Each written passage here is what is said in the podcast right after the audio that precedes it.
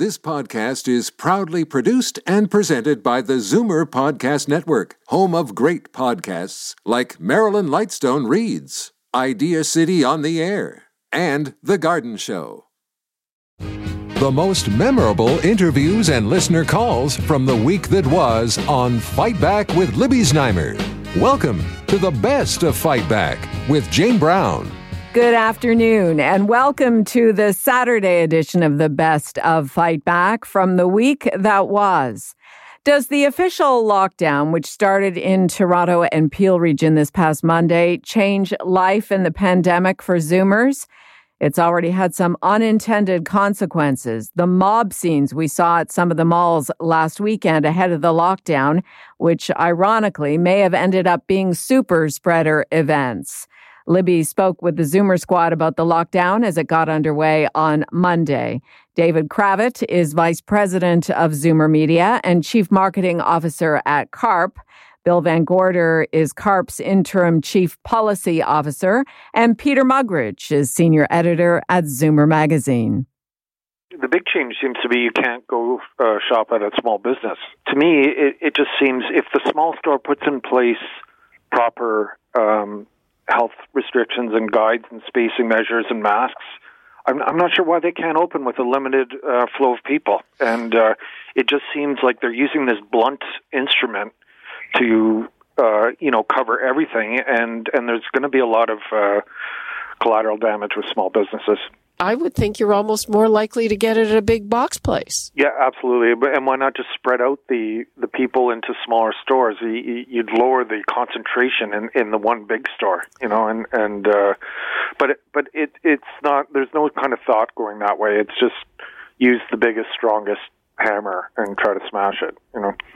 Bill Van Gorder, uh, we just heard that the Atlantic bubble has burst, and I know that uh, I was talking, I was zooming with friends in Halifax over the weekend, and uh, the, you know things are locking down there, even though for, by our standards, this is a very small number of cases.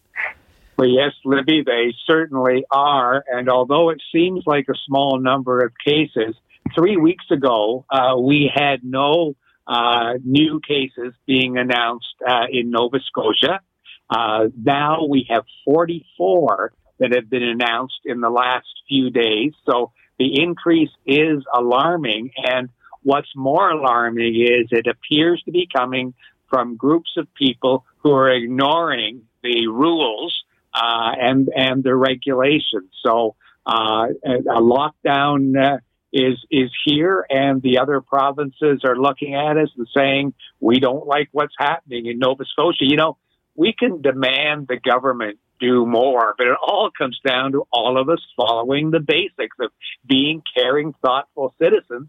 Otherwise, our selfishness risks huge harm to others. And unfortunately, that's what we're seeing in Nova Scotia today. Okay, David, I, I think uh, you have a different view of this.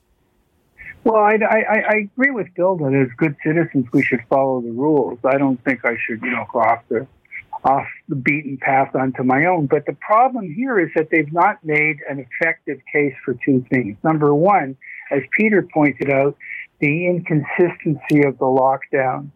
Um, there's a there's a small store in my neighborhood happens to be a food store so they're allowed to stay open but ever since this thing first started they were limited to 30 people at a time inside. We all line up outside. One guy leaves, they let another guy in. Why couldn't the same rules apply to any store with smaller uh, quantities allowed in depending on the square footage? Second of all, I happened just by fluke, uh, Libby, to get a haircut last week. Uh, before all this, I didn't know this was coming. I had to wear a mask. The haircut person wore a mask and she wore gloves. She wiped everything down if that was safe for me to do then, why is it suddenly unsafe for me to do starting today? There just doesn't appear to be any logical rhyme or reason to this, and they've not made that case, and I think they're going to continue to get more and more pushback um, because they've not shown that uh, it can stop uh, the spread, and in particular, that it can stop the spread in the most vulnerable population. So essentially, you're quarantining healthy people uh, where the incidence of uh, the mortality rate is negligible. And uh, I think there's going to be a big uh, backlash when we do the review of this afterwards. I think it's all optics, you know, looking strong, looking tough, but the science is uh, increasingly getting a little bit shaky, I'm afraid. David Cravit, a vice president of Zoomer Media and chief marketing officer at CARP. Bill Van Gorder, CARP's interim chief policy officer, and Peter Muggeridge, senior editor at Zoomer Magazine. You're listening to the best of Fight Back on Zoomer Radio. I'm Jane Brown. Brampton has become the hardest hit area in the province for COVID 19 cases. Some neighborhoods have test positivity rates four times the provincial rate. Mayor Patrick Brown has been making the point that Brampton is home to many essential services like food processing and manufacturing, and many residents who work in healthcare. These are designated as essential services. So, does a lockdown have any meaning, let alone any impact in Brampton? Libby had a frank conversation about this with Mayor Brown when he joined her on Monday. Well, the two largest sectors in our city are food processing and transportation logistics, and they're considered essential workers. So, no, for the large proportion of workers in, in Brampton, it's just another day. That's not to say um, that the painful emails and phone calls I'm getting from small businesses um, aren't difficult to read. You know, we've got a, a small business community, restaurants, retail stores that are just uh, being hit. Uh, it's, it's, like an economic tidal wave. Uh, because the spring was already tough enough, and now it's going to be uh, another major blow. One thing I've articulated both to the Premier and the Prime Minister that if they really want to help Brampton and Peel region, focus where the spread is. Our number one source of spread is in industrial settings. You know, in some cities, it was from restaurants and gyms. I don't have a single outbreak at a restaurant in, in Brampton. I've had 116 workplace outbreaks, and they are largely in industrial settings. And so, what we could really use is two things. One, I need an isolation center in the northeast of Brampton for people that can't safely isolate because they live in crowded living conditions. And secondly, I need sick benefits. We have a lot of people, factory workers, who live paycheck to paycheck, and they can't afford to miss a paycheck. And so they're going into work with symptoms. They're going into work to hiding that that they're sick because they have to put food on the table and pay their rent. Those are the two things that would be most significant in combating COVID 19 in Peel region. Is there anything other than that that would help you control things in Brampton, given that people are going to work? There are some aspects of the new provincial restrictions that could be helpful. Um, I, I, know from our medical officer health that we've had three outbreaks in uh, places of worship. Uh, those are now closed um, uh, under the restrictions. We've had challenges with uh, banquet halls. Uh, uh, you know, they got closed by our medical officer of health a week ago. Um, so that you know, there are some restrictions that, that are helpful where, where there's been transmission. Um, but you know, I, I, I don't want it lost on anyone um, that we're still not tackling the elephant in the room, which is in, which is industrial settings. Bottom line, do you have, uh, or along with your health authorities, do you have a, a target to a, a decrease in Brampton as a result of this new lockdown? You're not going to like the answer that I'm I'm I'm going to give. I, I, think everyone is optimistic the numbers will fall dramatically during this 28 day period, um, but I'm not convinced because the largest segment of our workforce essential workers, transportation, logistics, food processing, is exempt. Um, and I just don't see how numbers are going to come down dramatically, given the fact um, we're not dealing with the elephant in the room. Mm-hmm. And what about the hospitals? Um, the hospitals are at capacity. Um, having said that, we were at capacity before the pandemic. Yeah. Brampton's been in code gridlock for five years.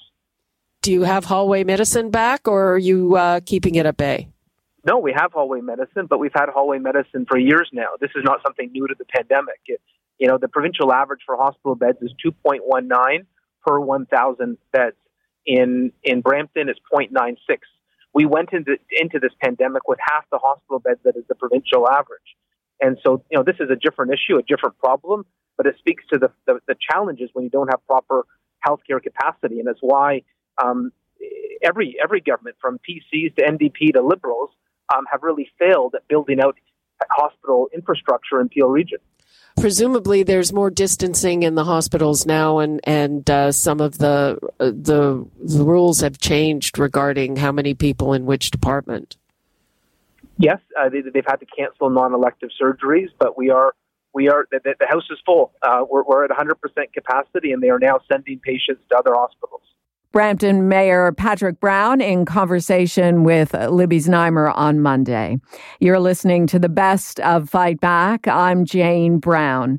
Coming up after the break, CARP's campaign to fire Ontario's long term care minister attracts attention in the provincial legislature. You're listening to an exclusive podcast of Fight Back on Zoomer Radio. Heard weekdays from noon to one. Good isn't good enough. Make way for the best of Fight Back with Jane Brown on Zoomer Radio. Welcome back. The CARP campaign calling on Premier Doug Ford to fire long term care minister Merrilee Fullerton is gathering momentum. It even received attention in the Ontario legislature this past week when NDP Deputy Leader Sara Singh joined the call while quoting CARP's complaint that Minister Fullerton has failed to protect long term care residents in the second wave of COVID 19. Libby spoke about the missteps and lack of action on the part of the Ford PCs to improve care in Ontario's nursing home when she was joined by our strategy panelists, John Capobianco, Senior Vice President and Senior Partner at Fleishman Hillard High Road, Charles Bird, Managing Principal of Earnscliffe Strategy Group in Toronto, and filling in for Variety Village CEO Karen Stintz, Kim Wright, Principal of Wright Strategies the entirety of what's happened in long term care was tragically predictable. And this minister in particular, if rumors around Queen's Park are to be believed, she actually tried to uh, move on, on COVID in the early days and was shut down. All of that to be said, you have had situation after situation where long term care facilities are overrun with COVID. There are staggering amounts of death. There are certain things that they could have done, you know, over the summer and even before. This much ballyhooed iron ring around long term care is nothing more than, than rhetoric and a bumper sticker from the from the premier at this point. They've actually done very little about to actually move forward on this. There was talk early on that uh, Minister Fullerton uh, had tried to convince uh, her colleagues in cabinet to take this more seriously, to take COVID more seriously. This government and this minister have had six, eight months to figure it out, and they haven't. And it's a, it's the blood is on their hands, frankly. Uh, Charles, uh, do you agree with that? Well, first off, I think Kim's notion of predictability reminds me of my grandmother who predicted the bombing of Pearl Harbor two days after it happened. I mean, there's nothing predictable about anything that's taken place over the course of this pandemic. Um, you know, what's happened in long term care homes is tragic. And it kind of came as some surprise to see late last week um, the government announcing that contracts of new contracts for new long term care beds have been awarded to three homes where 151 people have died, including Orchard Villa, where, where the military had to be called in to right the ship. I mean, that's that came as a as a, a genuine shock. And in terms of the work CARP has been doing on its campaign, I think it, it's terrific. It's commendable. It's the kind of thing that advocacy organizations should be doing. I'm generally not a big fan of, you know, calling on ministers to resign willy nilly. It smacks of partisan politics and, and so often is unjustified. In the case of Minister Fullerton, though, I mean, there are, there are very, very serious concerns. I mean, when you get into the world of alternative facts where, oh, they have all the staff they need, they have all the PPE they need, when that just simply isn't the case, that that's when you're getting into really a, a dangerous area. John, with this long term care minister during the pandemic, they were doing inspections by phone. I mean, uh, uh, what do you make of all of this? This government, like any other government, has trying to grapple and has been grappling with issues uh, from from the, the minute this this infected our our country and has ever since been uh, been causing and wreaking havoc for uh, for not only seniors but for everybody else. And I think that you know, and, and again, I've, I've, mentioned this before, Libby. This this premier, this government has been trying to do they, what they can to balance everything they can with the, with the information, the advice they get from health authorities. uh, as well as the small businesses, because we know that the lockdown that happened in March through to uh, to uh, summer, uh, you know, was we, we just can't repeat that, and it had affected so many businesses, and and and yeah, you know what, healthcare and and people's lives are first and foremost, and that's something that the premier and his health team have been able to grapple with and have been dealing with, especially at long term care. Is there is there a solution?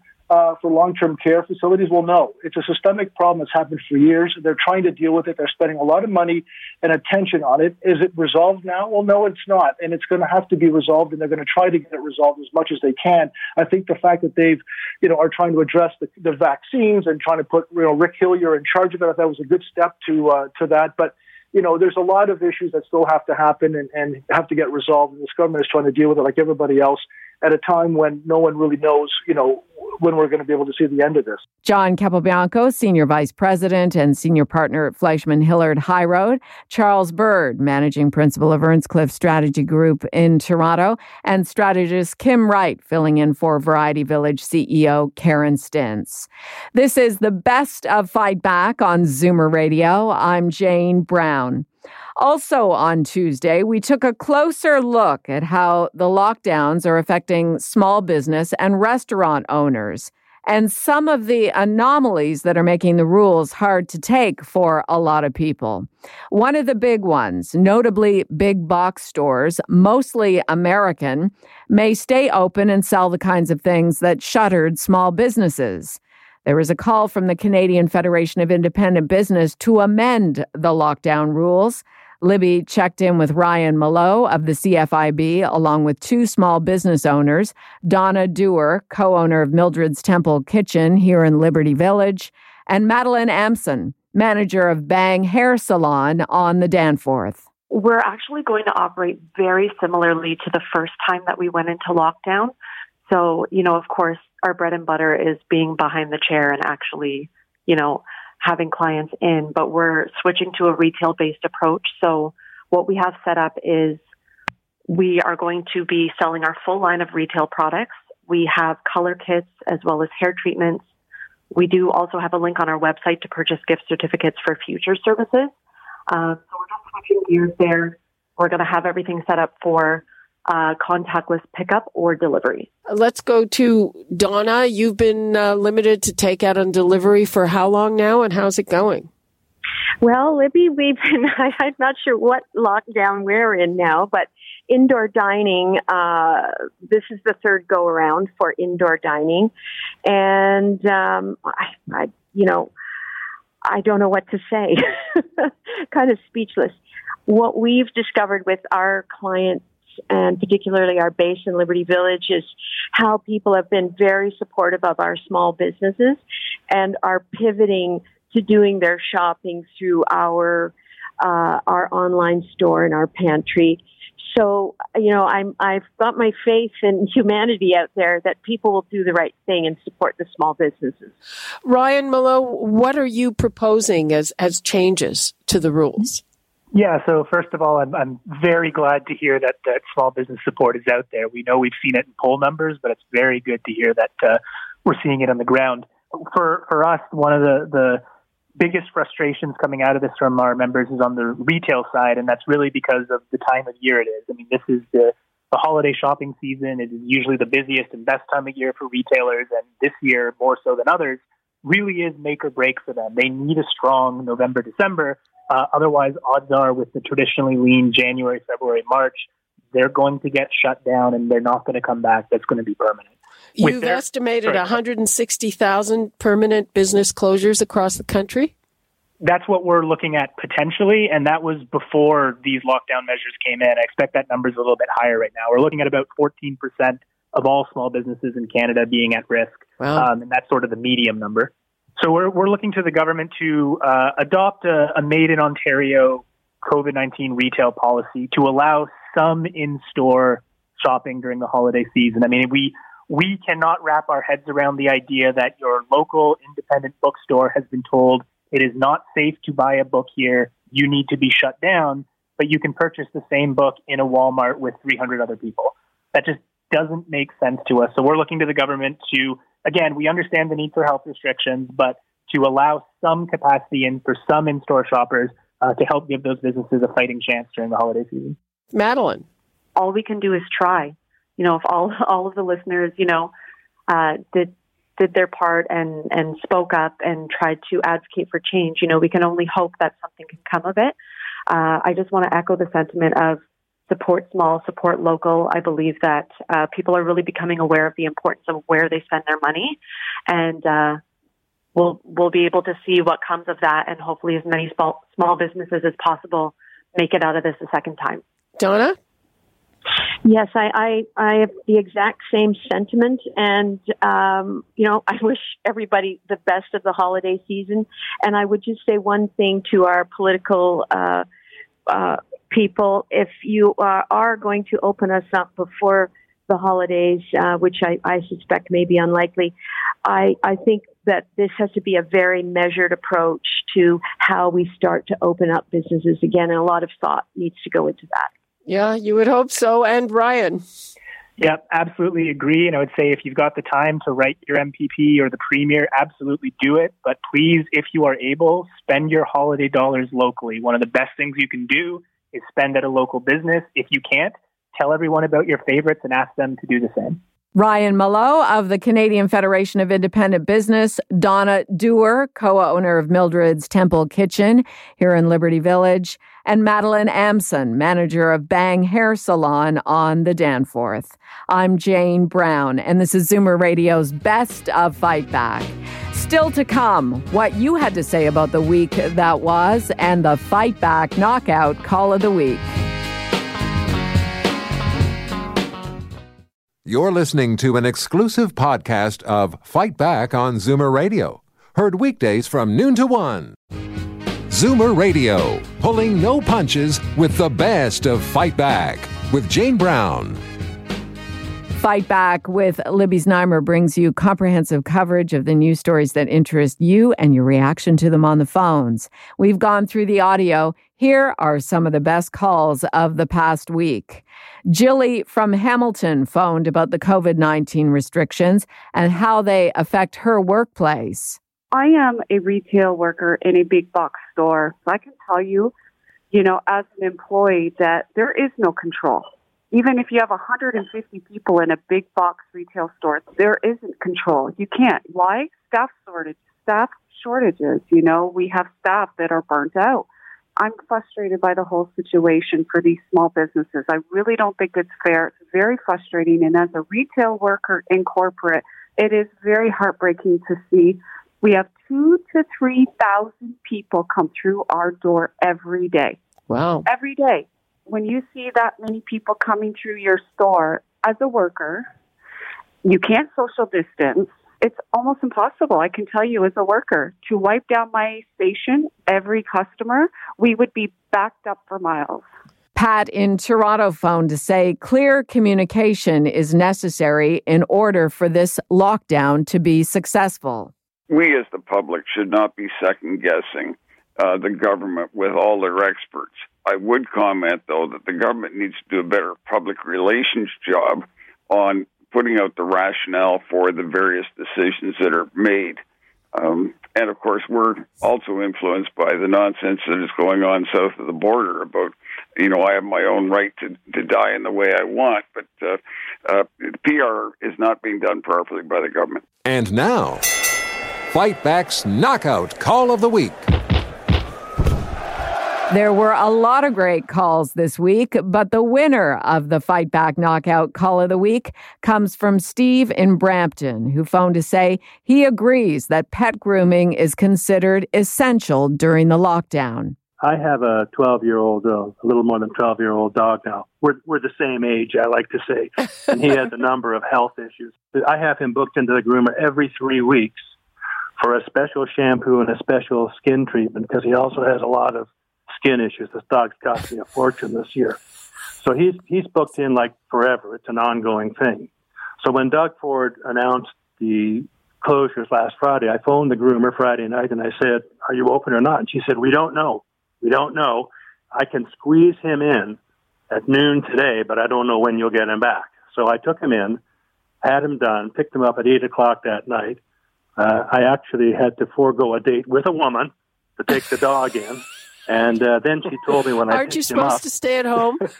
Pardon me? you have got I'm, I live alone. I'm allowed Okay. to go out of my bubble. Steve, Steve, cut to the chase. Okay, the chase is the dog requires this kind of uh, care from the groomer, and for me, it's a it's a big deal to get the, the the shampoo, the skin treatment, all the things because he has issues that require, and the groomer does it, not the vet.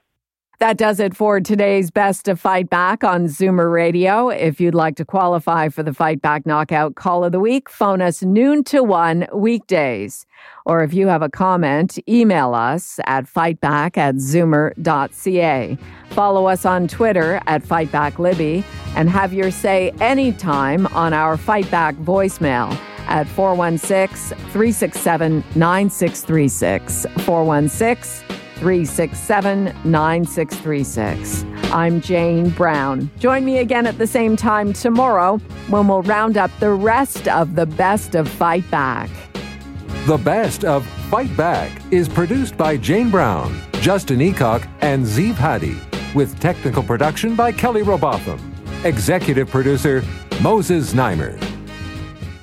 This podcast is proudly produced and presented by the Zoomer Podcast Network, home of great podcasts like Marilyn Lightstone Reads, Idea City on the Air, and The Garden Show.